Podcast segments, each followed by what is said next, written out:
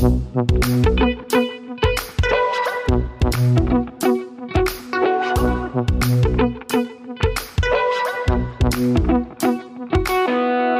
willkommen zu Praktisch Theoretisch, dem Wissenschaftspodcast aus der Uni Bielefeld, in dem wir praktische Fragen stellen, zumeist, äh, und sie dann mit wissenschaftlicher Theorie beantworten. Äh, mit dabei ist heute wieder Stefan. Hallo aus meinem Wohnzimmer. Und ich, Rebecca.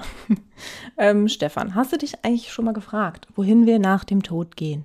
Das habe ich mich schon öfter mal gefragt, desto älter man wird, ne, je häufiger fragt man sich das, glaube ich. Aber ähm, ja, ich kann die Frage natürlich nicht ganz beantworten. Vielleicht würde da eine Theologin weiterhelfen. Ähm, wer ist denn heute eigentlich zu Gast? Ja, es ist fast nicht ganz, ähm, aber äh, ob es jetzt das Licht am Ende des Tunnels gibt, auf das wir dann alle irgendwann mal zugehen, ähm, das äh, werden wir heute vielleicht nicht klären. Aber äh, unser Gast kann uns bestimmt heute berichten, wo, äh, also was mit manchen Körpern nach dem Tod passiert. Ähm, so viel schon mal für den Teaser. Ich bin gespannt, was ihr jetzt glaubt, wer jetzt kommt. Ähm, wir sprechen heute mit Professor Dr. Björn Spittau, Professor für Anatomie und Zellbiologie an der Uni Bielefeld, wo die medizinische Fakultät ja quasi sich noch im Aufbau befindet, kann man, glaube ich, sagen. Korrigiere mich da gerne gleich. Und das heißt, es ist eigentlich alles noch ganz neu und ich glaube, die ersten Studierenden kommen jetzt im Wintersemester. Und Fun Fact, Björn war sogar der erste berufene Professor, ähm, allein auf weiter Flur quasi in der neuen Fakultät. Und ähm, genau, aber jetzt habe ich schon genug erzählt. Äh, aber stell dich doch trotzdem noch mal selber kurz vor, Björn.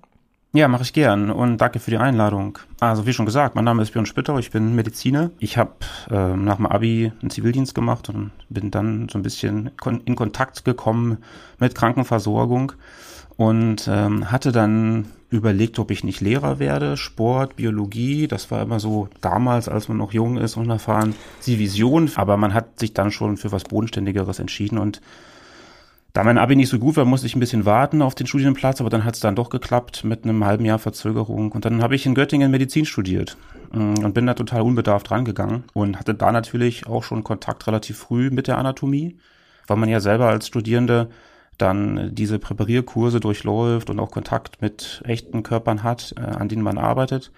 Und je länger das Studium so dauerte, desto mehr dünnte sich aus, in welche Fachrichtung es dann später gehen könnte. Und da blieben interessanterweise eher so Fachrichtungen ohne Patientenkontakt übrig. Also ich hatte immer ein großes Fable für die Pathologie, für die Anatomie natürlich auch und für die Radiologie. Und ähm, bin aber, weil ich sehr gerne im Labor gearbeitet habe, also wissenschaftlich gearbeitet habe, dann in der Anatomie hängen geblieben. So setze ich das mal in Anführungszeichen, weil man einfach da die meiste Laborzeit hatte, neben der Lehre. Und dann habe ich das erstmal zwei Jahre gemacht, um mal zu gucken, ob das überhaupt für mich gut ist, ob mir das liegt und äh, habe mich da nach den zwei Jahren entschieden, das weiterzumachen. Und das ist an der Uni immer so ein bisschen ein Flaschenhals, weil man natürlich als Anatom sich nicht niederlassen kann, wie mit, mit einer Praxis, sondern man ist dann schon an eine medizinische Fakultät gebunden mit, ja, sagen wir mal, allen Vor- und Nachteilen, die die Einstellung an der Universität eben mit sich bringt. Ja, und über viele Umwege bin ich jetzt in Bielefeld gelandet, wer hätte das gedacht. Äh, und freue mich aber sehr, weil das hier eine super spannende Herausforderung ist, so einen Studiengang von Grund auf mitzugestalten und aufzubauen. Soweit erstmal zu mir. Wo du gerade von hängen geblieben gesprochen hast, bin ich jetzt immer noch an der Sportlehrersache hängen geblieben. Ich, mhm. ich frage mich ja immer, wenn man so selber seinen eigenen Sportunterricht in Erinnerung hat, dann hat man ja immer so irgendwelche SportlehrerInnen, die dann so ganz seltsame Trainingsanzüge getragen haben, selber aber immer gar nichts gemacht haben. Mhm. Ja, das habe ich nie akzeptiert. Äh, da hatten wir auch immer Ärger mit unserem Sportlehrer, der mal alles vormachen musste. Mhm. Das hätte ich natürlich gemacht. Ähm, Auf jeden Fall. Ja jetzt, es ist ja jetzt anders gekommen. Flugrolle. Muss ich, nicht, muss ich nicht so viel vortun. Ja. nochmal Glück gehabt. Ähm, aber vielleicht fangen wir auch nochmal quasi, nochmal, du hast ja schon so ein bisschen ähm, deinen Werdegang angedeutet und wir, wir fangen, glaube ich, mal ein bisschen klein an mit äh, Anatomie an sich. Und ich glaube, wenn man das hört und auch mal den Film vielleicht kennt von früher, denkt man erstmal bei Anatomie irgendwie an das Aufschneiden von Leichen in irgendwelchen Kellern das jetzt vielleicht auch gar nicht mal ganz falsch, ähm, aber äh, ganz richtig wahrscheinlich auch nicht. Ähm, und vielleicht kannst du uns zum Einstieg mal direkt erzählen, ähm, was man eigentlich unter der Anatomie als Wissenschaft versteht. Hm, ja, kann ich gerne machen. Es gibt tatsächlich so unter der Bevölkerung, wenn man auch mit Leuten redet, die jetzt nicht vom Fach sind, immer so falsche Ansichten, was das Fach angeht. Also grundsätzlich ist schon richtig, dass die Anatomie sich äh, mit echten Körpern beschäftigt, mit dem Aufbau des menschlichen Körpers insbesondere und der Funktion natürlich. Kann man nicht voneinander trennen. Ähm, Aber wir sind als Fachrichtung nicht die einzigen, die einen Körper eröffnen. Das tun auch die Pathologen und das tun auch die Rechtsmediziner. Allerdings haben die ganz andere Zielsetzungen. Also wir öffnen den Körper und zergliedern den Körper, daher kommt auch äh, der Begriff Anatomie aus dem Griechischen für Zergliederungskunst, ähm, um den Normalzustand und die Normalfunktion des menschlichen Körpers zu unterrichten, zu erklären. Und wir sind im Gegensatz zu den Pathologen primär nicht daran interessiert, herauszufinden, warum jemand gestorben ist, an welchen Erkrankungen der gelitten hat. Und äh, die Rechtsmedizin hat natürlich noch einen anderen Fokus. Die wird immer dann äh, aktiviert, äh, wenn jemand gestorben worden ist. So sage ich das immer. Also wenn Dritte äh, beim Tod ihre Hand mit dem Spiel hatten und das eben kein natürlicher Tod war. Und das muss man eben voneinander trennen, diese drei Fachdisziplinen. Aber arbeiten äh, am, am echten menschlichen Körper tun alle drei tatsächlich. Da habe ich direkt nochmal so eine, so eine Historikerfrage. Also du hast jetzt ja zwischen drei Bereichen unterschieden, die man vielleicht auch oft so in eine Tonne wirft, nämlich Pathologie, mhm. dann die, ähm, jetzt habe ich den, den zweiten Bereich schon direkt vergessen. Ähm, die Rechtsmedizin. Genau, die Rechtsmedizin, genau, genau. Also das, was man in Krimis immer sieht. Und die Anatomie.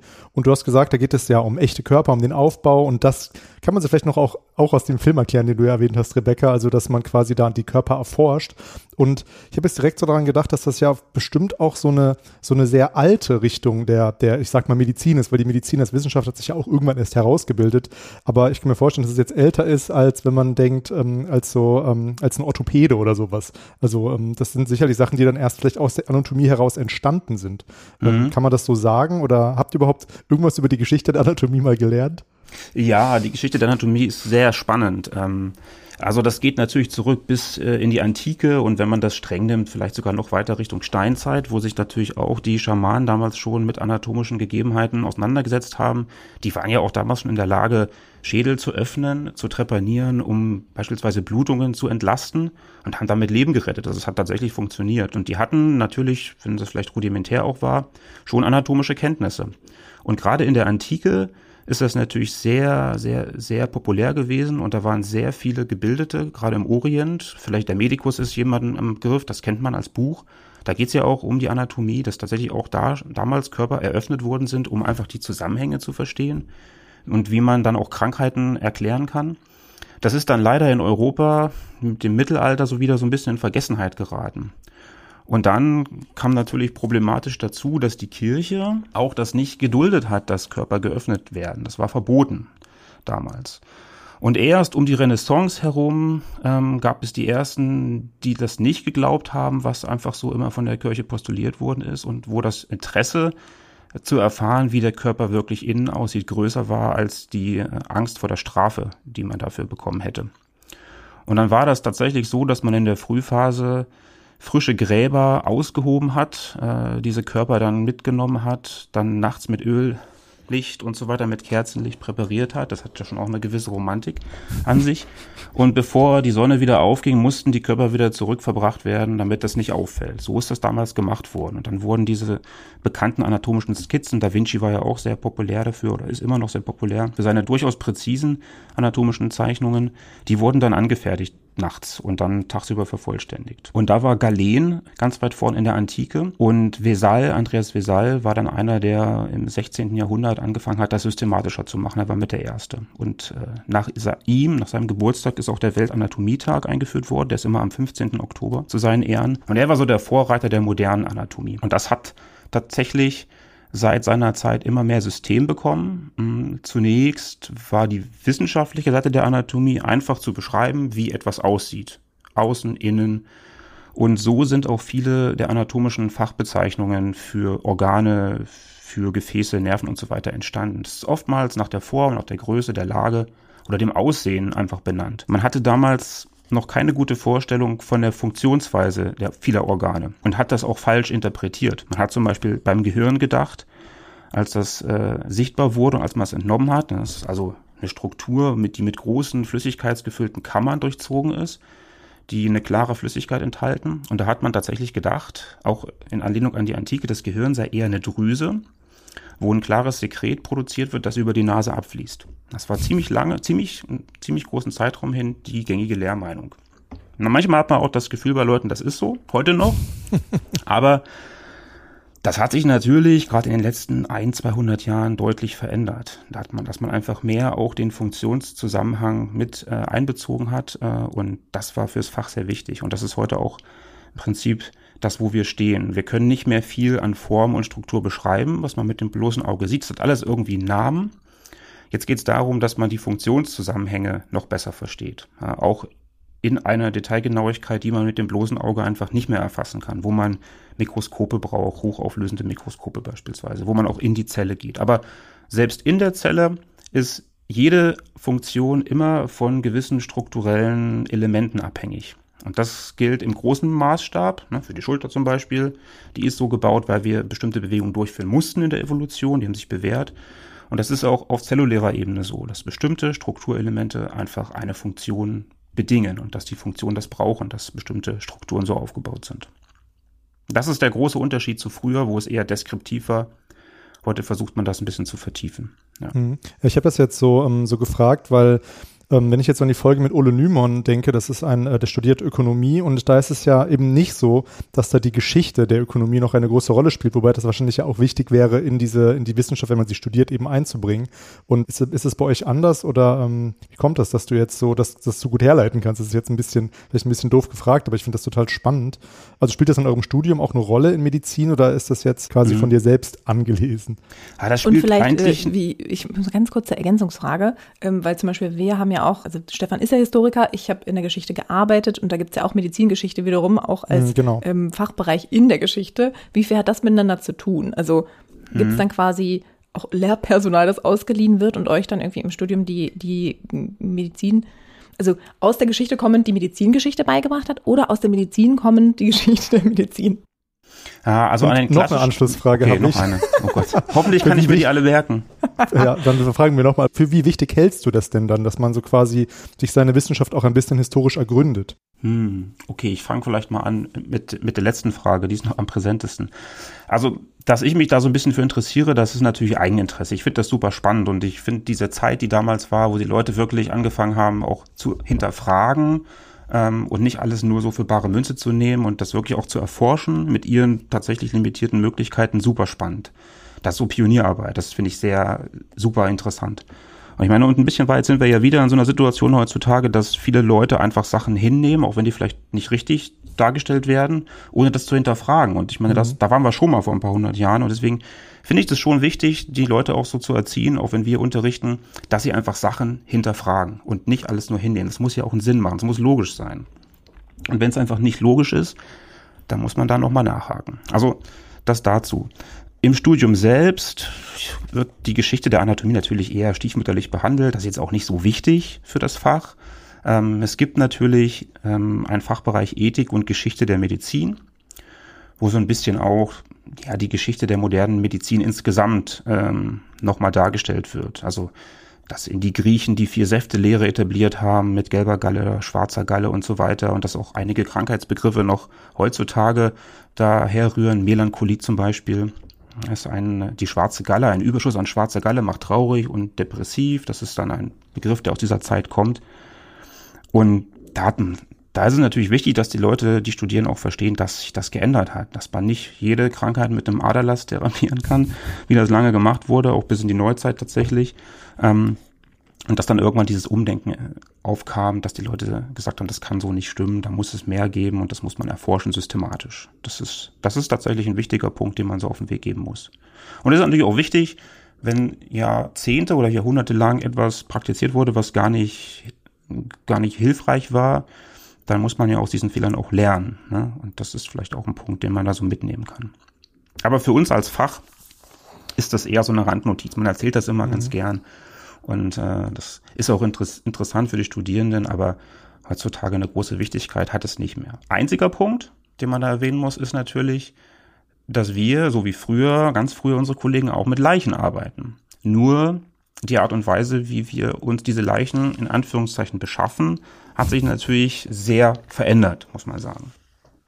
Und das ist heutzutage natürlich eine andere, eine andere Herangehensweise. Und dann, äh, leider muss man natürlich auch sagen, gibt es auch in der Anatomie eine dunkle Zeit. Äh, das ist wie in vielen Fachbereichen äh, die NS-Zeit. Auch da haben sich viele der anatomischen Kollegen und Kolleginnen, aber überwiegend Kollegen natürlich zu der damaligen Zeit, nicht besonders rühmlich hervorgetan. Ähm, und das ist immer noch für die Fachgesellschaft, äh, wo ich auch Mitglied bin, ähm, ein wichtiger Punkt, das aufzuarbeiten. Ja, also es gibt immer noch viele anatomische Sammlungen, die Präparate enthalten aus einer fragwürdigen Zeit mit fragwürdigen Herkunften. Ähm, und da gibt's immer noch ähm, Arbeitsgruppen, die das aufarbeiten, dass das tatsächlich sauber mal irgendwann zum Abschluss kommt.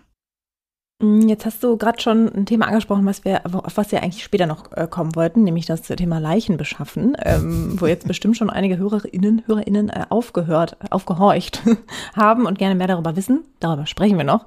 Ähm, aber ich wollte noch ein bisschen bei der Anatomie bleiben.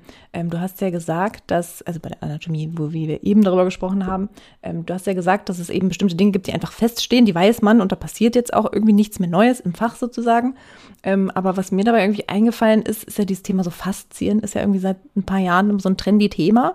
Ähm, und da weiß man ja eigentlich noch nicht so, also oder? Also da weiß man doch auch medizinisch noch gar nicht mal so viel drüber, oder? Oder ist es nur so ein Hokuspokus, den irgendwelche Menschen ähm, erzählen und ähm, dann soll man sich viele Rollen kaufen und oder wie siehst du das aus medizinischer Sicht? Hm, Was heißt kaufen? Ja, also, ich habe schon eine.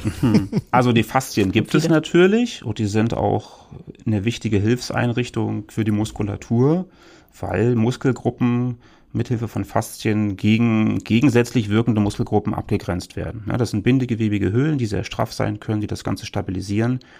Und natürlich ist das nicht so, dass das nur ein Sack ist, der außen um einen Muskel herum ist, sondern so ein Muskel ist natürlich auch innerhalb seiner eigenen Struktur nochmal aufgeteilt in Bündel und Fasern, das kennt man, und zwischen diesen Fasern verlaufen auch bindegewebige Stränge.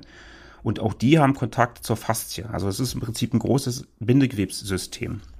Und natürlich, wenn, wenn, wenn bestimmte Stoffwechselprodukte im Muskel auch anfallen, kann das eben auch zu Veränderungen in diesen Bindegewebsstrukturen führen. Ne? Man sagt ja auch immer, diese Faszienübungen sind dazu da, die Durchblutung zu steigern in dem Faszienbereich, zu entschlacken, dass bestimmte Stoffwechselprodukte auch besser abtransportiert werden. Und das ist tatsächlich so, dass das dann hilfreich sein kann. Die sind gut sensibel innerviert, das weiß jeder, der sich mal auf eine Rolle gelegt hat. Das ist durchaus auch schmerzhaft kann das sein, unangenehm kann das sein, aber diese Durchblutung ist tatsächlich äh, ein sehr positiver Effekt und das ist da in den letzten Jahren wirklich sehr hip geworden. Alle machen das, vielen hilft das, manche mögen das gar nicht, aber es gilt nach wie vor, wer heilt, hat Recht in der Medizin. Ja. Bei den Faszien da tun wir uns einfach, weil die gibt es, die kann man morphologisch greifen, die kann man präparieren, die kann man zeigen. Bei anderen, sage ich mal, therapeutischen Ansätzen ist es vielleicht schwieriger. Energielinien wie in der traditionellen chinesischen Medizin, das ist eben was, was wir nicht greifen können. Das sieht man makroskopisch, mikroskopisch einfach nicht. Jetzt kann ich aber mit hinstellen und sagen, das ist Quatsch und Hokuspokus, denn wenn jemand das anwendet und es hilft, dann hat er recht. Ja? Das ist nun mal die, die Faustregel, die existiert. Ja, das ist auch, natürlich gehören immer zwei dazu. Einer, der behandelt und einer, der an die Behandlung glaubt. Na, das sieht man ja auch immer bei der Homöopathie wieder, wo wissenschaftlich belegt ist, dass da nichts drin ist, aber trotzdem hilft es vielen. Also man darf auch den Faktor Patient äh, nie unterschätzen und alleine ein gutes Zureden, eine gute Stimmung, diese Hilfsbereitschaft zu vermitteln, kann ja auch schon ein therapeutischer Ansatz sein. Das habe ich mir jetzt auch direkt aufgeschrieben, Homöopathie. Kann ich direkt in die nächste Stefans Folge anschli an, anschließen, die wir ähm, mal mit Nikolaus Wörl aufgenommen haben ähm, wo es eben viel um solche, ja, sag ich mal, Wissenschaft gegen so nicht so ganz wissenschaftlich ging. Und ähm, ich habe mich jetzt, ich habe den Satz noch nie gehört, wer heilt hat recht. Und gerade ja, Homöopathie ist ja ein super Beispiel. Es hilft halt vielen aus, aus, ähm, aus Gründen, die wir da auch in der anderen Folge schon erläutert haben, wie man es unter Umständen helfen kann. Aber ist es nicht problematisch, dann weiterzudenken und zu sagen, okay, jetzt haben aber die HomöopathInnen, jetzt haben die halt recht, weil das, was die dann teilweise behaupten, ist ja nicht richtig. Also ne, über den Placebo-Effekt hinaus. Ja, ähm, ja ich weiß, was dazu? du meinst. Also ich meine, wer heilt hat recht, heißt ja nur, dass das, was er mit dem Patienten macht, egal was er tut, ist hilfreich für den Patienten. Mhm. Das muss ja nicht bedeuten, dass, dass die Überzeugung für diese Therapie, die da vielleicht bei den Homöopathen existiert, tatsächlich wissenschaftlich begründet ist. Das mhm. ist ja widerlegt. Ich meine, das hat man gezeigt und wenn da nichts drin ist, ist da nichts drin oder wenn man es einfach nicht nachweisen kann. Aber, tja, das ist ein, ein schwieriger Punkt. Ich meine, also so schwierig ist es eigentlich nicht. Man muss halt, man muss halt gucken oder man sollte halt vorsichtig sein, wie man etwas therapiert. Ich meine, wenn man sagt, ich bin irgendwie, ich habe mich jetzt geschnitten und keine Ahnung, ich habe Angst, dass sich das entzündet, also Arnika, Globuli wären jetzt irgendwie das Richtige für mich. Ähm, so als Ergänzung, dann mag das ja funktionieren. Aber es gibt sicher, mit Sicherheit auch Krankheitsbilder, wo das einfach dann schon fahrlässig ist, jemanden nur homöopathisch zu behandeln. Mhm. Da sollte man dann schon aufpassen. Ja, also mein, mein Best, mein Lieblingsbeispiel für die Homöopathie, ich hatte mal einen Trainingskollegen, also ich spiele Handball immer noch und ähm, den habe ich äh, bei einer ja, relativ einfachen Aktion, die immer mal wieder vorkommen kann, mit dem Ellenbogen an der Nasenwurzel touchiert. Und daraufhin hatte der über der, über der Nasenwurzel eine knapp drei Zentimeter große Schnittwunde, als Platzwunde. Und die hat auch stark geblutet. Und das Erste, was er gemacht hat, ist, er ist quasi blass mit zittrigen Händen an seine Sporttasche gelaufen, um sich äh, Arnika-Globuli zu holen. Und da habe ich gesagt, das, das wird so nicht funktionieren. Du musst mit dieser Wunde äh, in die Klinik, das muss genäht werden. So. Aber er war da nicht von abzubringen, er, er wollte das erst so und ähm, das ist eben Überzeugung. Wenn jemand daran glaubt und mhm. dann vielleicht beruhigter ist, dann ist das ja durchaus auch ein Mittel. Aber ich war in dem Augenblick ein bisschen geschockt, weil das wäre das Letzte, was mir in den Sinn gekommen wäre. Aber jeder ist eben anders. Ne? Jeder Mensch man merkt schon, dass, äh, dass sich an dieses allgemeine Thema ganz viele Fragen anschließen lassen und dass wir ja auch immer wieder so ein bisschen jetzt springen. Deswegen bin ich jetzt, ich bin mal ein bisschen streng und versuche äh, bei unserem Thema noch zu bleiben so ja. und die Anatomie noch ein bisschen, so kennen wir mich, ähm, die Anatomie noch ein bisschen weiter aufzudröseln und besser zu verstehen. Wir sind ja hier praktischerweise bei praktisch theoretisch. Ähm, deswegen haben wir uns auch noch mal im Vorfeld gefragt, wie ist denn eigentlich so das Verhältnis eben von praktischen und theoretischen Anteilen? Also wie sieht das aus, aus in, hinter hinter den Kulissen deiner Forschung zur Anatomie und im Verhältnis eben auch zu den praktischen ähm, Tätigkeiten, wie wenn man eben präpariert und ähnliches?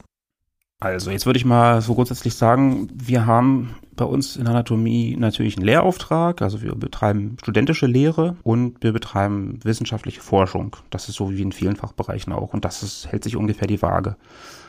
Es ist in der wissenschaftlichen Forschung so, dass wir überwiegend ähm, mit dem Nervensystem, mit dem zentralen Nervensystem uns beschäftigen, da überwiegend in Mäusen unterwegs sind und mit, mit Mausmodellen arbeiten und uns dafür bestimmte Immunzellen interessieren, die nur im zentralen Nervensystem vorkommen und wichtig für die Entwicklung sind, wichtig für pathologische Prozesse. Und da interessieren wir uns, wie die in ihren Funktionen äh, reguliert werden, welche endogenen Faktoren da wichtig sind dafür und äh, insbesondere auch dann in Krankheitsmodellen, welche Faktoren deren Immunantwort kontrollieren können. Wir wissen alle, zu viel Immunantwort ist schädlich, keine Immunantwort ist genauso schädlich. Also es muss fein ausbalanciert sein. Das machen wir quasi im Labor und wir haben tatsächlich relativ wenig klassische Laborarbeit mit menschlichen Präparaten.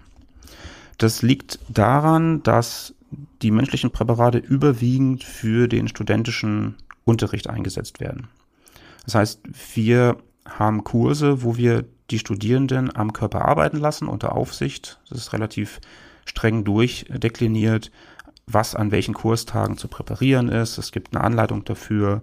Wir demonstrieren das und so wird dann nach und nach der Körper quasi von außen nach innen ähm, für die entsprechenden Organsysteme und Themenbereiche zergliedert und bestimmte Strukturen, Nerven und Gefäße werden so dargestellt, dass man deren Verlauf, deren Verzweigungen und so weiter gut rekapitulieren kann und eben auch einfach mal selber ja begreifen, ist das richtige Wort. Ne? Daher kommt das ja. Man versteht etwas durch das Handauflegen, durch das Ertasten und das ist eben, diese Haptik ist eben ein ganz wichtiger Punkt bei unseren Kursen, dass man das nicht nur aus einem Lehrbuch sieht, zweidimensional und Mittlerweile gibt es auch viele Computerprogramme, die das dreidimensional generieren, aber das ist immer noch nicht das gleiche, als wenn man selber einfach mal so ein Gefäß ertastet hat oder ein Organ in der Hand gehalten hat und berührt hat. Und das ist eben der wichtige Punkt. Ich mache jetzt ähm, einen super Joke, also so ein bisschen so ganz subtil. Und zwar würde mich mal interessieren, ähm, was sind denn eigentlich, also wir haben es jetzt schon teilweise angesprochen, aber was sind denn so offene Fragen in der, innerhalb der Anatomie? Das, heißt, das war jetzt schon der Joke.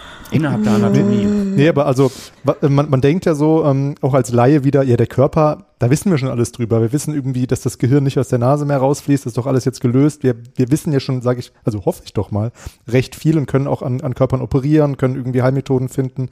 Aber ähm, warum denn eigentlich noch weiter Körper aufschneiden? Also was sind eben noch verbleibende offene Fragen? Na, die, das Aufschneiden der Körper, das machen wir ja, weil wir immer wieder neue Generationen an Medizinern und Medizinerinnen ausbilden wollen. Ähm, und man könnte natürlich sagen, wir machen das jetzt mit, mit zehn Körpern und wir filmen das und würden das jedes Jahr mhm. recyceln. Das Problem ist aber, dass das tatsächlich dann nicht diese Vielfältigkeit, die zwischen verschiedenen Körpern existiert, widerspiegeln würde. Und das ist ein wichtiger Punkt. Deswegen machen wir das auch. Wir könnten uns auch Modelle kaufen, die alle von einem Abguss gefertigt werden. Die sind dann alle identisch. Mhm. Aber es ist de facto so, dass wir nicht identisch sind. Wir sind weder von außen identisch, selbst bei eineigen Zwillingen gibt es feine kleine Unterschiede. Und von innen sieht das genauso aus. Da gibt es immer wieder Variationen, wie sich Gefäße verzweigen. Und das ist natürlich für Fächer, die operativ tätig sind später, für Chirurgen, super wichtig, das zu verstehen. Die können sich nicht darauf verlassen, dass das Gefäß X immer an der gleichen Stelle vom Gefäß Y abgeht. Mhm. Das heißt, die müssen, wenn sie in einem bestimmten Körperbereich arbeiten, zunächst erstmal diese relevanten Strukturen, die sie auf keinen Fall zerstören dürfen bei einer Operation, aufsuchen und definieren. Und wenn das geschehen ist, dann darf das, was entfernt werden soll, operativ beispielsweise, ein Tumor oder so, ähm, auch entfernt werden. Und das ist eben der wichtige Punkt. Man kann, man kann in den Körper A nicht so reingucken von außen und man muss sich im Klaren sein, dass jeder anders ist vom Grundaufbau, ne, dass es da feine Unterschiede gibt. Und das können wir eben nur mit echten Körpern unterrichten. Mhm. Das ist ein Aspekt, warum wir das machen. Der zweite Aspekt ist, dass wir natürlich auch ähm, das praktische Arbeiten mit dem Skalpell schulen wollen. Also die wenigsten haben schon mal in ihrem Leben ein Skalpell in der Hand gehabt. Ähm, und das ist ja auch eine gewisse Kunst, Sachen schön zu präparieren. Das kann man, muss man lernen. Und es ist eigentlich in den Kursen immer sehr schnell absehbar, wer eventuell später in ein operatives Fach gehen könnte. Sehr früh sieht man, da gibt es Leute, die sind total begeistert davon, die haben auch ein Händchen dafür, die können das gut, die haben einfach ein Talent. Dann gibt es Leute, die machen das, weil sie es machen müssen, ne, aber die sind nicht besonders interessiert daran, an dem Körper zu arbeiten und zu schneiden. Ne. Und so sieht man schon relativ früh, wer so in welche Fachrichtung vielleicht mal abrutschen will ich nicht sagen, aber äh, sich orientieren wird. Und das ist auch in der frühen Phase des Studiums sicherlich ein, eine gute Gelegenheit, sich selber so ein bisschen zu orientieren. Und wir müssen die Leute ja auch mit dem Tod konfrontieren. Ist auch ein wichtiger Punkt. Viele haben noch nie einen toten Menschen gesehen. Für viele ist es das erste Mal. Und da vielleicht auch so ein bisschen sich mit dem Thema zu beschäftigen, dass das alles so ein bisschen äh, nicht unendlich ist, sondern dass wir alle mal sterben werden, wie man damit umgeht, wie man damit selbst vielleicht da umgeht mit der Situation. Mm, das ist auch ein Punkt, den man nicht unterschätzen darf in dieser, in dieser, in diesem Kurs. Okay, das heißt eben, man beschäftigt sich jetzt weniger mit, den, mit, den, mit der Arbeit am eigentlichen Körper, um jetzt wirklich offene Fragen zu erklären, sondern das ist dann eher um quasi neue Generationen, ähm, sage ich mal ganz doof, heranzuzüchten. Also wie du das gerade beschrieben hast, genau. Ähm, ist ja total, also ist ja sehr gut erklärt. Also das gibt jetzt total Sinn für mich. Genau, also das ist für die Ausbildung gerade in der Frühphase sehr wichtig. Und es ist so, dass wir natürlich nicht nur Medizinstudierende in der frühen Phase unterrichten, sondern wir arbeiten auch, das müssen wir in Bielefeld natürlich noch etablieren, dafür sind noch einige bauliche Voraussetzungen notwendig, aber das ist alles auf dem Weg wir sind auch immer daran interessiert, mit fertigen Medizinern äh, zusammenzuarbeiten, weil mhm. gerade bestimmte Fachrichtungen, die brauchen innerhalb ihrer Weiterbildung dann in der Klinik die Möglichkeit, Operationstechniken, Eingriffstechniken auch mal an einem toten Körper zu trainieren. Das ist ein ganz wichtiger Punkt. Gerade die Chirurgen arbeiten auch viel mit Tieren, die operieren an Schweinen beispielsweise ne, und für Herzeingriffe. Aber es ist eben kein Mensch. Und mhm. viele Techniken lassen sich eben nur am Menschen auch trainieren. Und das kann man auch nicht simulieren mit irgendwelchen Computern. Und das Interesse an den der klinischen Kollegen an solchen Fortbildungsveranstaltungen ist sehr groß. Und ähm, bei diesen Veranstaltungen geht es eben nicht immer nur darum, eine Operation zu trainieren. Es geht auch darum, bestimmte Operationstechniken vielleicht weiterzuentwickeln, bestimmte Implantate, seien, seien es Gelenkprothesen oder im Zahnbereich oder Knochenplatten und so weiter, ähm, zu entwickeln ähm, und, zu, und zu sehen, ob das so passt, wie man sich das überlegt hat, kann man das so in einen menschlichen Körper integrieren, hält das und so weiter. Und da geht es viel um Biomechanik, äh, um Werkstoff, Materialkunde und so weiter. Und da ist das Interesse auch sehr groß, das einfach im Vorfeld zu trainieren und zu optimieren. Jetzt habe ich natürlich auch schon wieder irgendwie so einen äh, Begriff aufgeschnappt, Biomechanik, äh, wo man wahrscheinlich auch mehrere Folgen einzeln zu machen könnte, was sich da eigentlich getan hat und wie sich das weiterentwickelt. Ähm, aber ich habe noch eine ganz seltsame Frage zwischendurch. Vielleicht too much information, aber ich habe zum Beispiel eine Beckenniere und ich glaube, das ist auch immer noch nicht so häufig. Also wäre ich zum Beispiel eigentlich eine super spannende Körperspende, oder? Äh, ja, auf jeden Fall. Eine Beckenniere. Also eine, die ist ins Becken gewandert. Ist ich habe auch nur eine. Also sind es vielleicht auch zwei zusammen. Ich weiß es gar nicht. Also ich Rebecca, sag das, sag das nicht zu laut. es, wird immer, es wird immer interessanter.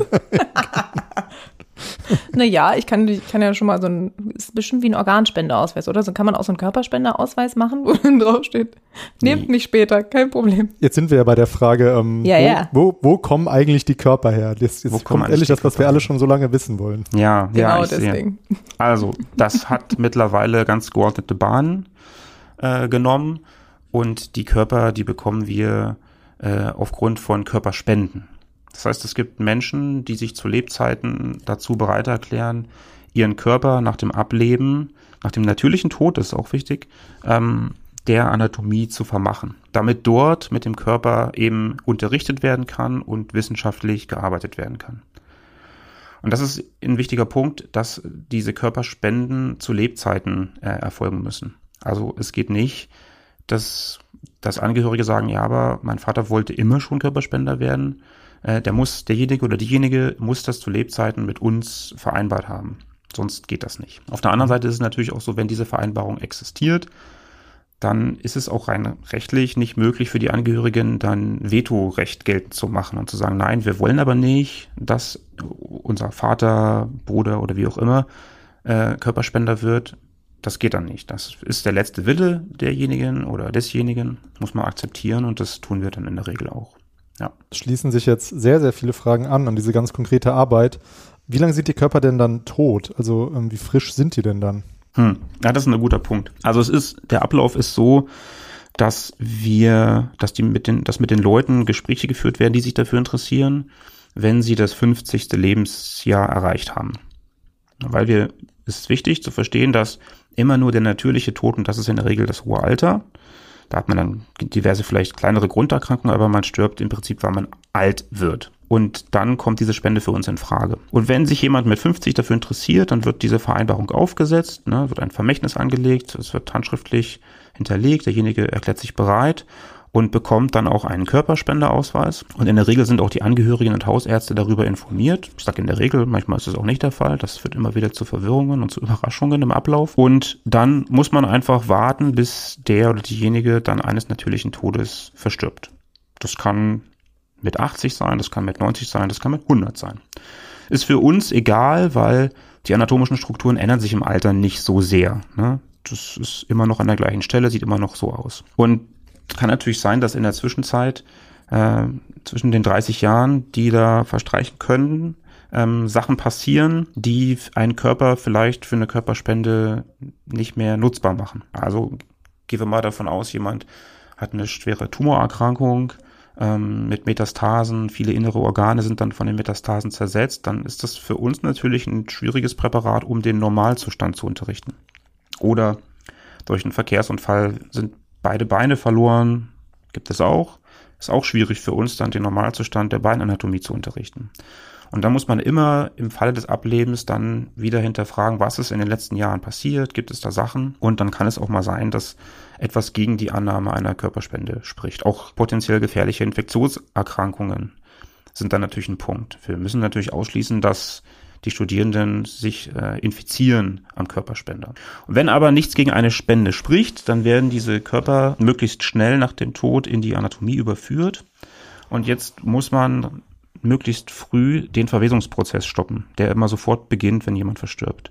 Und das tun wir, indem eine Chemikalie in das Gefäßsystem injiziert wird. Formaldehyd wird dafür verwendet, in ja, geringerer Konzentration, das sind in der Regel drei bis vier Prozent Formaldehyd. Und die werden mm, in den Körper gegeben durch Arm- oder Beinarterie und damit wird das Gewebe fixiert und auch der Verwesungsprozess wird gestoppt. Bakterienwachstum an den inneren und äußeren Oberflächen wird, äh, wird aufgehalten und auch potenzielle Viren, die im Körper oder an der Oberfläche sich befinden, werden abgetötet. Das ist ein sehr potentes Mittel und seit über 100 Jahren das Standardprozedere äh, in der Anatomie im Körper zu fixieren. Und je nach Körpergröße und Körpergewicht dauert dieser Fixierungsprozess und dieses, ja, man kann das als vielleicht Reifeprozess bezeichnen, ähm, bis zu sechs Monate. Dann ist ein Körper tatsächlich so fixiert, dass er für den Einsatz äh, im Präparierkurs nutzbar ist. Und diese Fixierlösung, die bewirkt, dass Proteine denaturiert werden. Und dadurch ändert sich auch ein bisschen die Haptik, wird ein bisschen fester alles und natürlich auch die Farbe. Ich vergleiche das immer so ein bisschen mit einer Beinscheibe, die man in einen Suppentopf legt. Ähm, was da passiert in einem Suppentopf durch die Hitze, das machen wir durch eine Chemikalie. Das heißt, die Farbe dieser Beinscheibe, die wird von rötlich zu, zu braun-gräulich. Das Ganze wird fest und so ungefähr verändert sich auch die Farbe des menschlichen Körpers innen und außen ein bisschen. Aber er verwest dann nicht mehr. Mhm. Und wir müssen ihn nicht kühlen. Wir müssen nur dafür Sorge tragen, dass dieses Formaldehyd, was natürlich abdampft, äh, bestimmte Arbeitsplatz äh, Maximalkonzentration nicht überschreitet. Und das tun nicht wir, sondern das tun lüftungstechnische Anlagen in den Räumlichkeiten, ähm, dass wir eben da keine Gefahrstoffexposition haben. Weil Formaldehyd ist mittlerweile ähm, als krebserregend eingestuft worden, zumindest im Tierversuch. Also Aber gekühlt wird nur, wenn nicht, wenn nicht Formaldehyd injiziert wird. Genau. Wenn die Leute mhm. zu uns kommen, verstorben äh, und vielleicht am Wochenende versterben, dann wird natürlich über eine Kühlung der Verwesungsprozess gestoppt. Aber so wie wir fixiert haben, müssen wir nicht mehr kühlen. Und in der Rechtsmedizin kommen die dann noch aus dem Kühlschrank, weil man ja noch nicht will, dass da irgendwas injiziert ist, damit man noch alles. Genau, die, die kühlen in der Regel, auch die Pathologen kühlen, weil die äh, den Körper eröffnen vor der Fixierung. Wir öffnen den Körper erst nach der abgeschlossenen Fixierung. Und das mit den, äh, mit den einigen Monaten, die, die, die der Körper dann liegt, das ist ja auch dann ziemlich, ja, sage ich mal, praktisch, weil man da auch eine gewisse Planungssicherheit hat. Also man kann natürlich dann die Semester und so weiter vorher planen. Und wenn es jetzt, ne, oh, jetzt haben wir wieder eine reinbekommen und dann jetzt schnell mal alle in den Hörsaal, genau. das würde ja nicht so gut funktionieren. Genau, ähm, das macht es planbar zum einen, das macht es aber für die Angehörigen ein bisschen schwieriger, weil mhm. wir natürlich ähm, immer regelmäßig diese Kurse haben und wir müssen die Zeit natürlich einplanen vor dem Kurs äh, der Fixierung und Konservierung und dann nach dem Kurs müssen die Leichen ja auch noch äh, beigesetzt werden, also kremiert werden, ähm, eingeäschert werden und in der Regel vergeht ein Zeitraum von zwei bis maximal drei Jahren nach dem Tod bis zur finalen Beisetzung der Körper dann. Und das ist natürlich für viele mhm. Angehörige eine schwierige Zeit, weil man hat noch nicht so diese Anlaufstelle, dass ein Verstorbener beispielsweise auf dem Friedhof besucht werden kann. Das ist auch immer ein Punkt, wo wir sehr dankbar sind, dass Angehörige das mittragen. Und äh, deswegen versuchen wir dann auch in einem feierlichen Rahmen einmal im Jahr die Körperspenden dann auch ähm, mit Studierenden zusammen in der Veranstaltung so zu verabschieden, dass das nochmal einen, einen würdigen Gesamtrahmen bekommt und alle da auf ihre Art und Weise Dankbarkeit zeigen können. Und das kommt dann in der Regel auch bei den Angehörigen sehr, sehr gut an, weil sie dann auch sehen, dass das für viele sehr wichtiger Punkt ist in der Ausbildung und dann wissen sie das sehr zu schätzen. Es haben wir quasi einen, einen Punkt übersprungen, nämlich, ne? Also jetzt sind wir quasi, wie die Körper in die ähm, Anatomie kommen und wie sie wieder rauskommen. Aber ähm, ja, natürlich ist auch noch eine sehr spannende Frage, ähm, wie das denn dann genau aussieht. Also wenn, wenn der, wenn der Körper dann eben geöffnet wird, wie kann man sich das vorstellen, diese Arbeit am Körper? Also ähm, gibt sowas wie Leichenstarre ist dann wahrscheinlich auch ausgesetzt. Das sagt mir als Laie auch noch was, dass es das irgendwie gibt.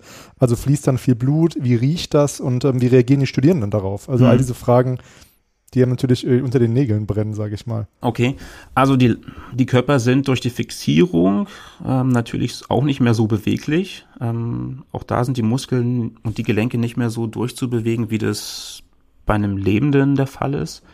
Ähm, das hat aber nichts mit der Leichenstarre zu tun, sondern das liegt eben an der Chemikalie, die auch die, die, das Muskelgewebe einfach ja, arretiert in einem Zustand. Die Farbe ändert sich ein bisschen. Also die Haut kriegt so einen gräulichen Schimmer. Das Fettgewebe wird ein bisschen gelblich. Man kennt das vielleicht aus diesen kolorierten Abbildungen, äh, die in Anatomiebüchern immer existieren. Und ähm, die Muskeln werden so bräunlich, gräulich. Es wird dadurch ein bisschen abstrakter. Das ist ein ganz wichtiger Punkt eigentlich, weil man eben kein frisches Blut hat, da spritzt auch nichts. Ähm, das Blut gerinnt natürlich dann in den Gefäßen und alles kriegt so ein bisschen eine Farbe, die man gar nicht so assoziiert mit einem frischen Körper. Und ich glaube, das ist für viele Studierende ein wichtiger Punkt, auch wenn das vielleicht nicht so bewusst wahrgenommen wird, aber dadurch, dass das so ein bisschen abstrakt ist, geht man da vielleicht einfacher ran, als wenn da wirklich ein frischer Leichnam liegen würde. Dadurch, dass die Verwesung gestoppt wird, ähm, ist natürlich die, ja, die Geruchsintensität auch eine andere. Da werden die Kollegen der Rechtsmedizin und Pathologie natürlich andere Lieder von singen können, weil da nimmt man das sehr deutlich wahr und das ist teilweise, also damals, als ich in der Pathologie im praktischen Jahr war, war das das Schlimmste für mich, der Geruch. Also nicht das zu sehen oder das zu bearbeiten, dieser Geruch. Das ist was, wenn man da ein bisschen empfindlich ist, was sehr schwierig ist. Haben wir nicht. Bei uns riecht das im Maximalfall ein bisschen nach der Chemikalie, die so ein bisschen brennt, wenn sie sehr in die Nase steigt. Aber von der Geruchsintensität ist das noch sehr, sehr verträglich. Und die Studierenden nehmen das erstaunlicherweise gut auf. Ähm, man könnte jetzt denken, wie man das so aus Filmen auch so kennt, ne? Da wird ein Körper gezeigt, dann fallen erstmal zwei um von, von fünf oder so. Das sieht man sehr selten tatsächlich. Also es gibt natürlich immer mal wieder einen, der vielleicht nicht gut gefrühstückt hat, so wenig getrunken hat und ein bisschen Kreislaufprobleme kriegt, aber dass Leute da reihenweise umfallen, sehen wir eigentlich nicht. Weil, wie gesagt, A, es ist abstrakt und B, glaube ich, ist man äh, in dieser Situation so interessiert, da jetzt einen Einblick zu bekommen in den Aufbau, dass man das so ein bisschen ausklammert oder vielleicht vergisst, will ich nicht sagen, aber vielleicht das ein bisschen nach hinten stellt, dass mhm. das jetzt wirklich ein echter Mensch ist. Das kann man ja auch schlecht üben, ne? Also, weil, wie du schon gesagt hast, die wenigsten Menschen, also ich glaube, ich habe noch, ich habe gerade schon drüber nachgedacht, ob ich mal eine gesehen habe und es nicht mehr weiß, aber man ist ja, ist ja auch nicht mehr wie früher, dass dann irgendwie so Totenwache ist und die verstorbenen Verwandten werden so zwei Wochen zu aufgebahrt oder so. Das passiert ja alles nicht mehr. Wir sind ja viel weiter entfernt vom Tod, als es eben früher noch, ähm, noch üblich war und als man sich früher viel mehr damit konfrontiert hat. Deswegen ist es, glaube ich, schwer zu üben. Aber ich vermute mal, dass Menschen, die jetzt irgendwie schon schreien, wenn sie sich in den Finger schneiden beim Gemüse schneiden, auch nicht unbedingt glauben, dass sie so super Chirurginnen werden, oder? Ach, ich weiß nicht. Man, man kann ja vieles lernen und man kann sich an vieles gewöhnen. Man muss hm. da dann vielleicht langsam rangeführt werden oder für sich auch eine Strategie entwickeln, wie man damit umgeht. Und ich meine, wir bauen das ja so auf, dass wir, wenn die zum ersten Mal so einen Kursraum betreten und dann Kontakt mit einer Leiche haben, dann wird das ja nicht so sein, dass wir als erstes am Gesicht arbeiten, beispielsweise. Das mhm. wäre ja tatsächlich ein sehr harter Einstieg. In der Regel fängt man an, dass der Körper auf dem Bauch liegt und dass man am Rücken beginnt zu inspizieren, zu ertasten, ein bisschen auch die Kontaktscheu vielleicht zu verlieren. Und dann beginnt es, dass man mit dem Präparieren der Haut und so weiter beginnt und dann Schicht für Schicht quasi bis auf die Muskulatur geht. Und dann ist, sind die meisten quasi in einem ja, Workflow, könnte man vielleicht neudeutsch sagen, drin. Und dann kommt man, wenn so eine gewisse äh, Akklimatisierungsphase vorbei ist, eben auch an, ja, sagen wir mal, etwas kritischere Regionen und dazu gehört einfach dann auch der Kopf und das Gesicht. Wo das dann tatsächlich, ja, weil, weil das Gesicht ist ja das, was man, was man immer sofort mit einer Persönlichkeit assoziiert. Das, das wird man, das versuchen wir möglichst lang nach hinten zu schieben, dass man sich erst langsam daran gewöhnt, mit dem Körper zu arbeiten. Und arbeitet ihr komplett mit den Körpern? Also wird da quasi, ähm, natürlich werden wahrscheinlich immer andere Sachen an den Körpern gemacht, aber kann man grundsätzlich sagen, dass ihr dann ähm, ja von, von, von Kopf bis Fuß alles inspiziert und alles irgendwie ja so weit ver verwendet, klingt ein bisschen doof, aber das so weit irgendwie aufschneidet oder abschneidet, ähm, dass der Körper irgendwie ja so ein, so ein wirklich ähm, sehr positiven Nutzen halt für die Wissenschaft hat in dem Sinne. Ja, kann man sagen. Also wir müssen natürlich den, die Anatomie des gesamten Körpers unterrichten. Das fängt von der Nase bis zur Großzehe, also alles gehört dazu. An den klassischen Standorten, die jetzt keinen Modellstudiengang haben, wie wir in Bielefeld, ist es natürlich so, dass das in der Regel über ein oder zwei Semester gemacht wird, äh, dass man quasi alle Körperregionen durchpräpariert. Hier in Bielefeld ist das ja so, dass wir äh, themenspezifisch arbeiten, dass ähm, die Semester in Themenblöcke gefasst werden. Das heißt, es gibt einen Themenblock, sagen wir mal, Stütz- und Bewegungsapparat. Da geht es dann eben um das Skelett, die Muskulatur, die Bänder, die dazugehören und alle Blutgefäße und Nerven, die das steuern. Und das eben für den gesamten Körper. Und so werden wir in Bielefeld über vier Semester quasi dann nach und nach alle Organsysteme und Körperregionen abgearbeitet haben. So ist der Plan, den wir hier umsetzen. Und das machen wir, und das ist halt das Besondere am Modellstudiengang, eben in Zusammenarbeit mit den anderen Fachdisziplinen. Ja, weil die klassischen Standorte, die machen das so, dass sie in den ersten beiden Semestern nur Anatomie oder überwiegend Anatomie haben und dann in späteren Phasen des Studiums geht es um die Physiologie, also ne, die Funktionszusammenhänge oder die Biochemie. Und das ist ein bisschen schade, weil eigentlich wäre es oder ist es viel schöner, jetzt ein Organsystem unter allen drei Gesichtspunkten zu verstehen. Ne? Also das ist die Form, das ist die Funktion, so klappt das molekular, das ist der Stoffwechsel, den man braucht. Das ist für, für das Gesamtverständnis äh, eines Themenblocks natürlich viel besser und didaktisch auch viel cleverer. Und äh, das ist das Konzept, was der Modellstudiengang in Bielefeld hier auch fährt und verfolgt. Und dazu kommt noch, dass viele klinische Aspekte, das war in der Vergangenheit ja ein großes Manko des Studiengangs, erstmal nur Theorie zu haben und dann erst viel später die klinischen Aspekte dazu zu bekommen. Aber es ist ja so, dass wir jetzt, wenn wir beispielsweise ein Schultergelenk demonstrieren und präparieren, dann ist ja jetzt schon klar, warum in der Klinik bestimmte Probleme auftauchen. Die liegen daran, so wie das gebaut ist und so wie wir das bewegen. Und wenn man das von vornherein schon früh miteinander verzahnt, dann ist das natürlich für den Lernprozess und für das Verständnis viel, viel besser. Weil dieses Binge-Learning, was tatsächlich ja bei den Medizinern sehr weit verbreitet ist, der Prüfung wegen, ähm, wollen wir ja verhindern. Wir wollen ja, dass die ein gesundes Gesamtverständnis für den Körper und die Funktionen entwickeln. Über die Fächergrenzen hinaus. Ähm, das hast du schon ein bisschen was zur Planung ähm, dieses Studiengangs gesagt. Und da wollten wir auch noch mit dir drüber sprechen. Mal, vielleicht fangen wir mal so an. Wo, wo wird denn ähm, die Anatomie ähm, ja, verortet sein in Bielefeld? Weißt, weiß man das schon oder? Ja, ähm, wir sind aktuell in der Planungsphase für ein Gebäude, das als Lehrgebäude konzeptioniert wird, wo überwiegend die Anatomie sein wird, aber auch andere Fächer Praktikumsräume haben werden. Mm, und das Gebäude wird so schräg hinter der Experimentalphysik, da wo jetzt die älteren Volieren von der Verhaltensbiologie stehen, ähm, positioniert sein. und da ist der Bitte? Entschuldigung, ist ganz witzig, weil ich glaube, noch nicht mal alle Bielefelder Studenten kennen diese Gegend und dann die Leute, die uns jetzt von außerhalb zuhören, die würden dem das gar nicht sagen. Aber nee, Entschuldigung, red weiter. Aber da kann ich das vielleicht ja noch ein bisschen konkretisieren. Also wir werden mit dem Gebäude hier auf dem Unicampus bleiben und angesiedelt sein und ähm, der Hauptcampus wird ja durch eine Straße mehr oder weniger abgetrennt von einem Bereich weiter südlich Richtung Teutoburger Wald und in diesem Bereich mhm. ähm, oberhalb der Morgenbrede und der Konsequenz, da wird ja der, der Campus, der Campus Süd oder Medizincampus jetzt sukzessive entstehen über die nächsten, ja, sieben Jahre, sieben, acht Jahre.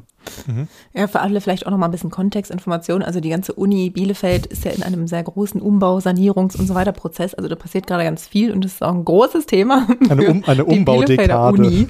Es gibt auch eine eigene Kommunikation nur für die Baumaßnahmen. Also da sieht man schon mal, wenn man dafür wirklich eine Stelle quasi äh, sich ausdenkt, das muss schon mal was heißen. Ähm, und ich glaube, ursprünglich waren die Pläne mal bis 2025 und wir sind natürlich, glaube ich, richtig schrecklich im Zeitplan und jetzt ist 2035 oder so ist mal alles fertig, aber ähm, sehr spannendes Thema. Aber was ich mich dabei frage, ähm, und das hatten wir ja auch im Vorfeld schon mal so ein bisschen angedacht, gibt es jetzt denn überhaupt schon Körper für die für den Studiengang, der jetzt im Wintersemester ähm, beginnt, weil ihr habt ja quasi, es gab es ja vorher nicht. Das heißt, es gab mhm. ja auch eigentlich wahrscheinlich keine Möglichkeiten.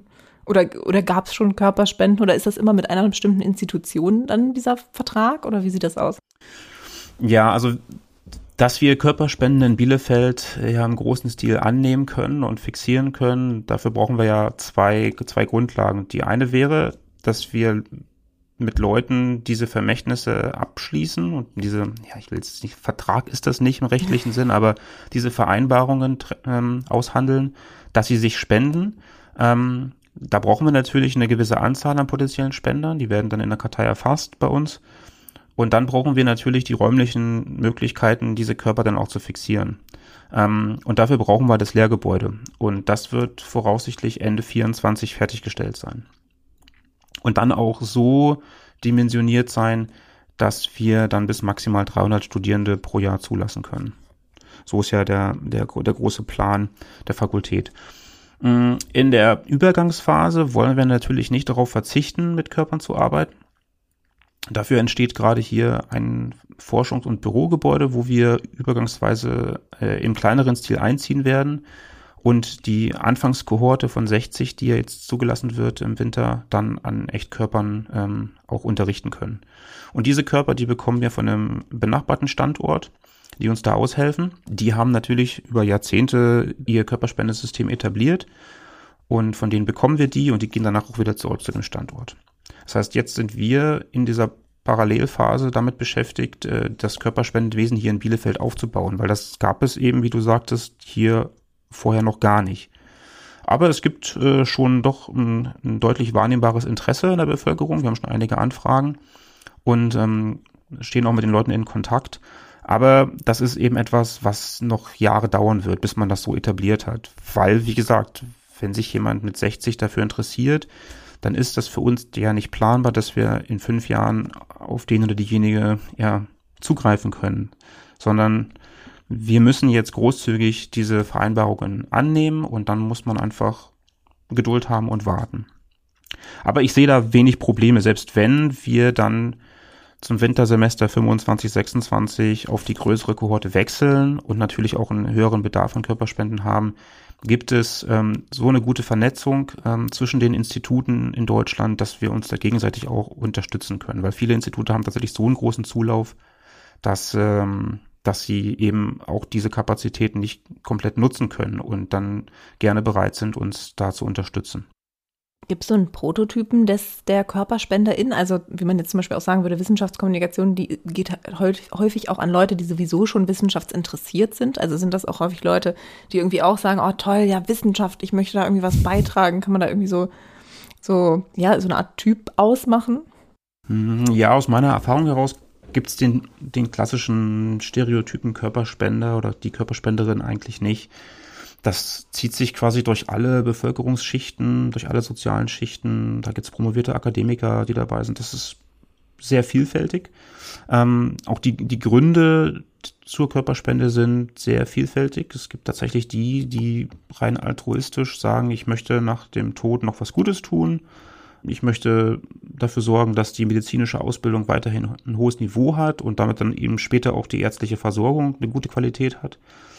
Es gibt aber auch Leute, die sagen, meine Kinder sind alle weit weg, da ist keiner mehr hier in der Gegend. Wenn ich jetzt mal sterbe, dann weiß ich gar nicht, wer sich da kümmert uh, um das Grab. So habe ich die Möglichkeit, was Gutes zu tun und ich weiß, dass, wenn, wenn ich dann beigesetzt werde, da auch eine Grabpflege erfolgt. Das ist nämlich auch ein Punkt, den wir dann übernehmen würden und ähm, fühlen sich dann so abgesichert. Und viele sagen auch, wir wollen nicht, dass dass den Angehörigen dann noch Kosten entstehen äh, durch die Beisetzung, weil auch das ist eben ein Teil, den wir dann als Anatomie übernehmen, wenn sich jemand spendet. Wir organisieren ähm, die Beisetzung und, ähm, und organisieren auch die Grabpflege. Spannend, ich wusste das überhaupt nicht. Aber gut, ich mhm. hatte damit natürlich auch noch nie was zu tun ja. und äh, war nämlich, also ich meine, ich habe in Hannover im Bachelor studiert, aber da ist die MHH ja dann doch auch sehr weit weg, da hat man irgendwie auch nicht so viel damit zu tun. Also finde ich insgesamt ein super spannendes Thema, vor allem du hast ja auch eben schon gerade gesagt, ah, Vertrag will man das ja auch nicht nennen. Also das ist halt schon so ein, so ein Gebiet, in dem man quasi ja auch wirklich so ein bisschen wie so Werbung und Akquise machen muss, aber man muss das eben irgendwie alles auch so ganz sensibel machen, weil es eben so ein, so ein Thema ist, wo man ja jetzt auch nicht so eine fröhliche Werbekampagne für starten kann, so hey, äh, spende dich. Also ich finde auch schon dieses sich spenden ist einfach schon von, von der ähm, Formulierung her total krass. Also ich finde das ein ganz, ganz spannendes Gebiet und da muss man, glaube ich, auch, wenn man eben so in diesem Kontakt und der Kommunikation mit Menschen äh, und auch vielleicht deren Angehörigen ist schon sehr, sehr gutes Fingerspitzengefühl haben ne, für diese Situation. Absolut. Ähm, dadurch, dass die Leute ja sich zu Lebzeiten auch informieren darüber, äh, ist natürlich auch derjenige, der das Gespräch führt mit denjenigen, ähm, ein ganz wichtiger, ein ganz wichtiger Punkt ähm, in dem ganzen Puzzle, weil da muss man schon sehr sensibel rangehen und äh, deswegen haben wir auch gerade für diesen sensiblen Bereich ein eigenes Sekretariat, weil doch immer wieder auch persönliche Anfragen äh, kommen, telefonisch oder auch vor Ort. Ähm, und dann muss man einfach auch sich Zeit nehmen, mit den Leuten darüber zu reden und die betreuen. Das finde ich ist ein ganz wichtiger Punkt, dass man dann auch vielleicht potenzielle Ängste nimmt oder vielleicht auch falsche Informationen. Es gibt immer wieder die Frage, die man so hört oder die auch kursiert, ob man Geld dafür bekommt. Bei einer Blutspende beispielsweise kriegt man ja auch Geld mhm. oder ein Frühstück oder so. Aufwandsentschädigung. Genau. Ähm, oder so. Genau, das, das ist eben bei der Körperspende gar nicht der Fall. Es ist im Gegenteil so, die Leute, die als Spender aufgenommen werden, müssen in der Regel einen Betrag vorab äh, bezahlen. Das variiert von Standort zu Standort. In Hannover sind das 1200 Euro, in Münster ist es sogar noch mehr. Wir werden uns dazwischen etablieren. Das liegt eben daran, darin begründet, dass wir durch den ganzen Prozess der Überführung, der Fixierung, der Kremierung, der Beisetzung, der Grabpflege natürlich auch Kosten haben, die wir dann auch übernehmen. Aber die sind ja, jeder, der das mal schon miterlebt hat, vielleicht privat oder persönlich Kontakt hatte, weiß, dass so eine, so eine Beisetzung doch relativ große Mengen an Geld äh, verschlingen kann. Und ähm, das ist für viele eben auch ein Punkt, dass sie sagen, okay, ich weiß, da zahle ich einen Betrag X, aber ich weiß, danach bin ich komplett abgesichert und meine Angehörigen müssen sich da eigentlich auch um nichts mehr kümmern. Und das ist eben der Punkt, äh, der so im Raum steht. Das hat ein bisschen was damit zu tun, dass es ähm, bis 2004 ein sogenanntes Sterbegeld gab. Das ist von den Krankenkassen immer im Todesfall ausgezahlt worden und ging an die Angehörigen, um diese Kosten der Beerdigung ein bisschen ähm, erträglicher zu machen, abzupuffern.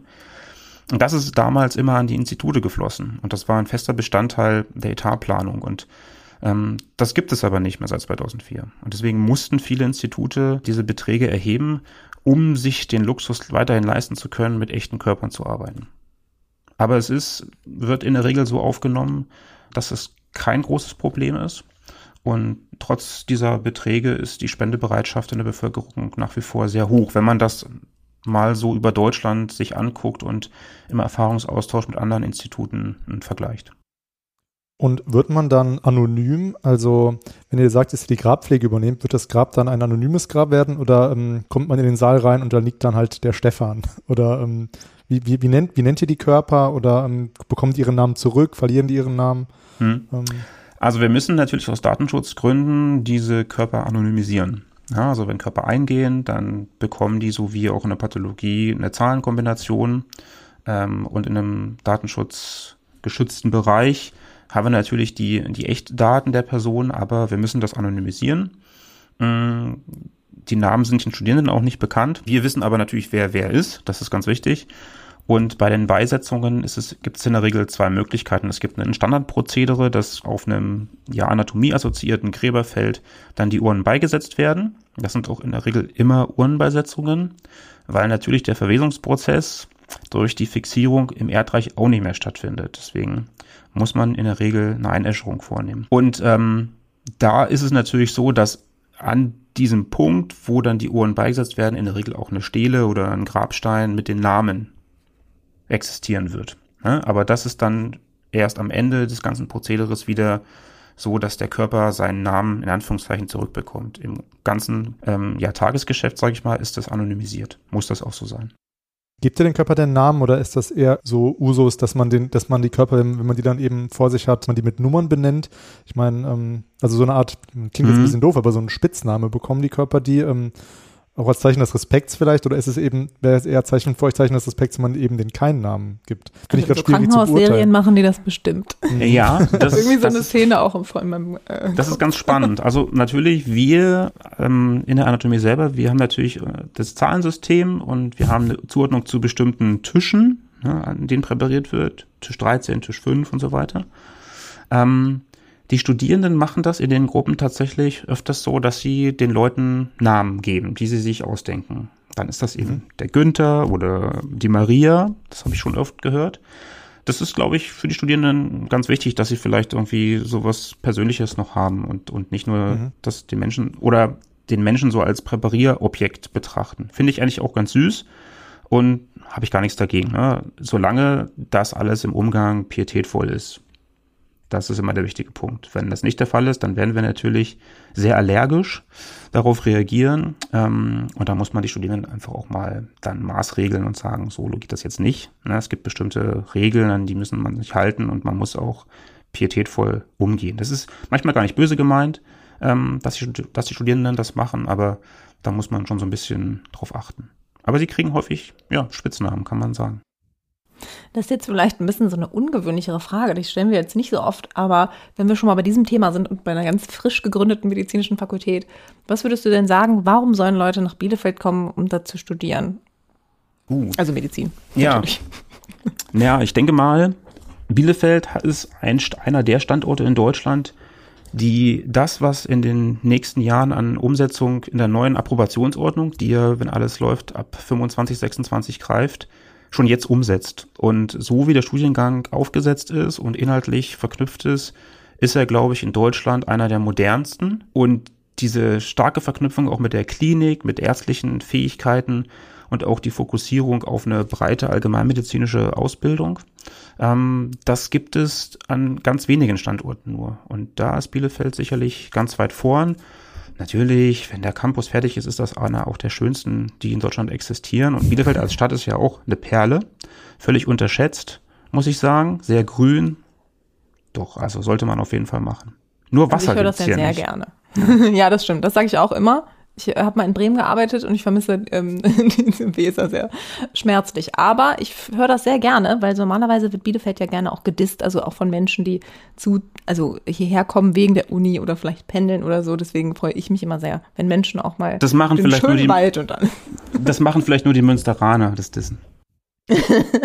ja gut, das kann, kann man, ist halt Münster, ne? was willst du machen, ist eine eigene Welt, aber trotzdem danke, falls die da sind, die euch unterstützen mit Körperspenden.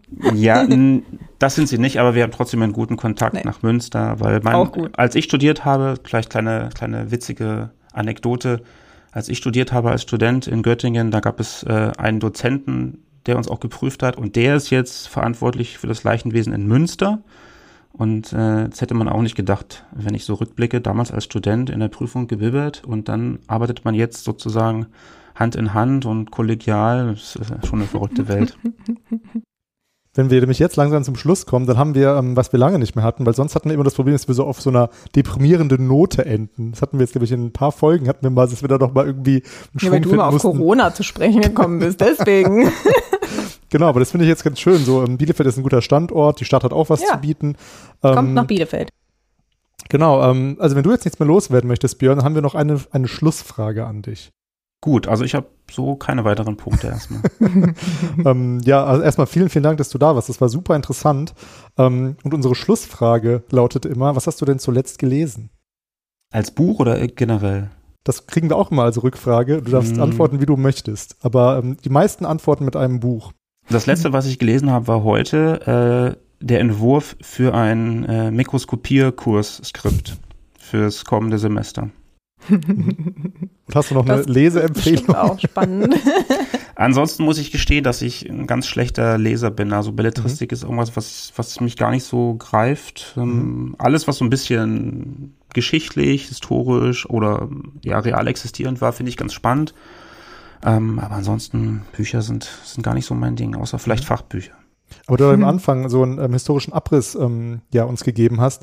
Gibt es denn da ein Buch, was man lesen könnte, wenn man interessiert ist? Weil ich vermute mal, die uns jetzt zuhören und die nicht Medizin studieren, die würden sich dann vielleicht eher genau für diesen Aspekt interessieren. Also welches mhm. Buch oder welche Bücher geben denn so einen guten, sage ich mal, auch historischen oder, oder einfach oder interessanten Einblick in die Anatomie, die auch für mhm. Leute ja, wie uns zu, äh, zu verstehen sind? Laien. Ja, es, genau. gibt, äh, es gibt äh, zwei Bücher, die ich ganz spannend finde. Es gibt eins, das sich eher so mit der Neurowissenschaft beschäftigt in den letzten ja, zwei, drei 200 Jahren. Ähm, das heißt im Museum der Gehirne von Brian Burrell. Ähm, ganz spannend, da geht es im Prinzip darum, dass die Leute früher gedacht haben, je größer das Ge Gehirn, desto cleverer die Leute und je kleiner das Gehirn, desto eher werden das gewalttätige Verbrecher. Und dann hat man im großen Ziel die Gehirne von berühmten Persönlichkeiten und Intellektuellen gesammelt und vermessen und war dann ganz enttäuscht, dass das alles gar nicht so, so hinhaut, wie man sich das dachte. Es ist nämlich nicht die Größe, die entscheidet, sondern wie im echten Leben die Technik, also auch im, im, Gehirn nämlich, wie das vernetzt ist und wie das arbeiten kann. Das ist sehr spannend. Also die Vorlage, so die Witzvorlage, ähm, die sparen wir uns jetzt mal. Ja, das die sparen wir uns. Das ist, das genau. ist nicht unser Niveau. Gut, okay. ähm, das ist sehr spannend. Und dann ähm, gibt es ein Buch, das nennt sich Der heilkundige Dichter. Das ist auch mhm. ganz spannend.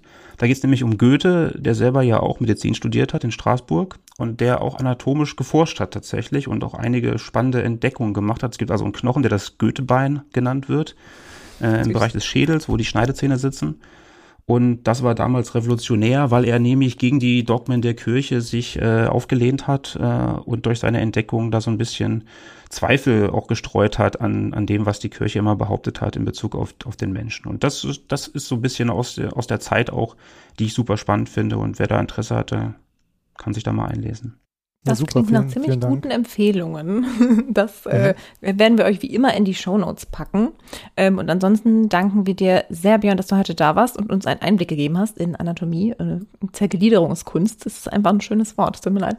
Ähm, und äh, wie äh, sich überhaupt der Aufbau einer medizinischen Fakultät und eines neuen Studiengangs so gestaltet. Das war sehr, sehr spannend und wie immer könnte man über alles noch weiterreden. Ähm, aber Wir kommen natürlich immer zu einem natürlichen Ende und ähm, sind sehr gespannt auf Feedback. Alle, die sich für Körperspenden und das Bielefelder Medizinstudium interessieren, ähm, meldet euch. Wir leiten euch dann weiter. Ähm, und genau, wir hoffen, es hat euch gefallen. Gebt uns gerne Feedback und ich mache mal was Ungewöhnliches und lasse Stefan heute die Social Media Kanäle und so äh, verkünden. Ja, Social Media. Wir haben ja mal jetzt ein Video auch aufgenommen zu unserem zweijährigen Geburtstag. Vielleicht habt ihr das gesehen. Bei Instagram und Twitter haben wir das gepostet. Unsere FollowerInnen ähm, steigen bei Twitter auch ähm, so stetig, langsam aber stetig, würde ich sagen. Was aber ähm, lange nicht mehr passiert ist, ist ein Kommentar bei Apple. Wir haben viele, viel mehr HörerInnen, als es bei Apple eigentlich den Anschein macht. Das heißt, wenn ihr mal bei Apple reinklicken möchtet, dann könnt ihr uns da gerne ein paar Sterne und einen netten Kommentar hinterlassen. Freuen wir uns sehr. Jetzt habe ich schon gesagt, wo man uns findet, nämlich bei Instagram, bei Twitter und ihr könnt uns auch eine Mail schreiben. Da freuen wir uns auch sehr. Da kriegen wir nämlich auch gar nicht mal so viele. Und zwar unter praktisch theoretisch at uni-bielefeld.de. Würden wir uns sehr freuen über alle diese Sachen. Und genau, schreibt uns gerne alles Mögliche, was euch auf dem Herzen liegt, äh, was ihr für Folgen möchtet, wie ihr unsere Folgen findet. Haben wir mittlerweile auch einige produziert, die man sich alle noch anhören kann. Und ähm, in diesem Sinne würde ich jetzt sagen, bis zum nächsten Mal. Und weiterhin viel Spaß beim Hören und nochmal danke an Björn. Ja, gerne, hat mich sehr gefreut. Musik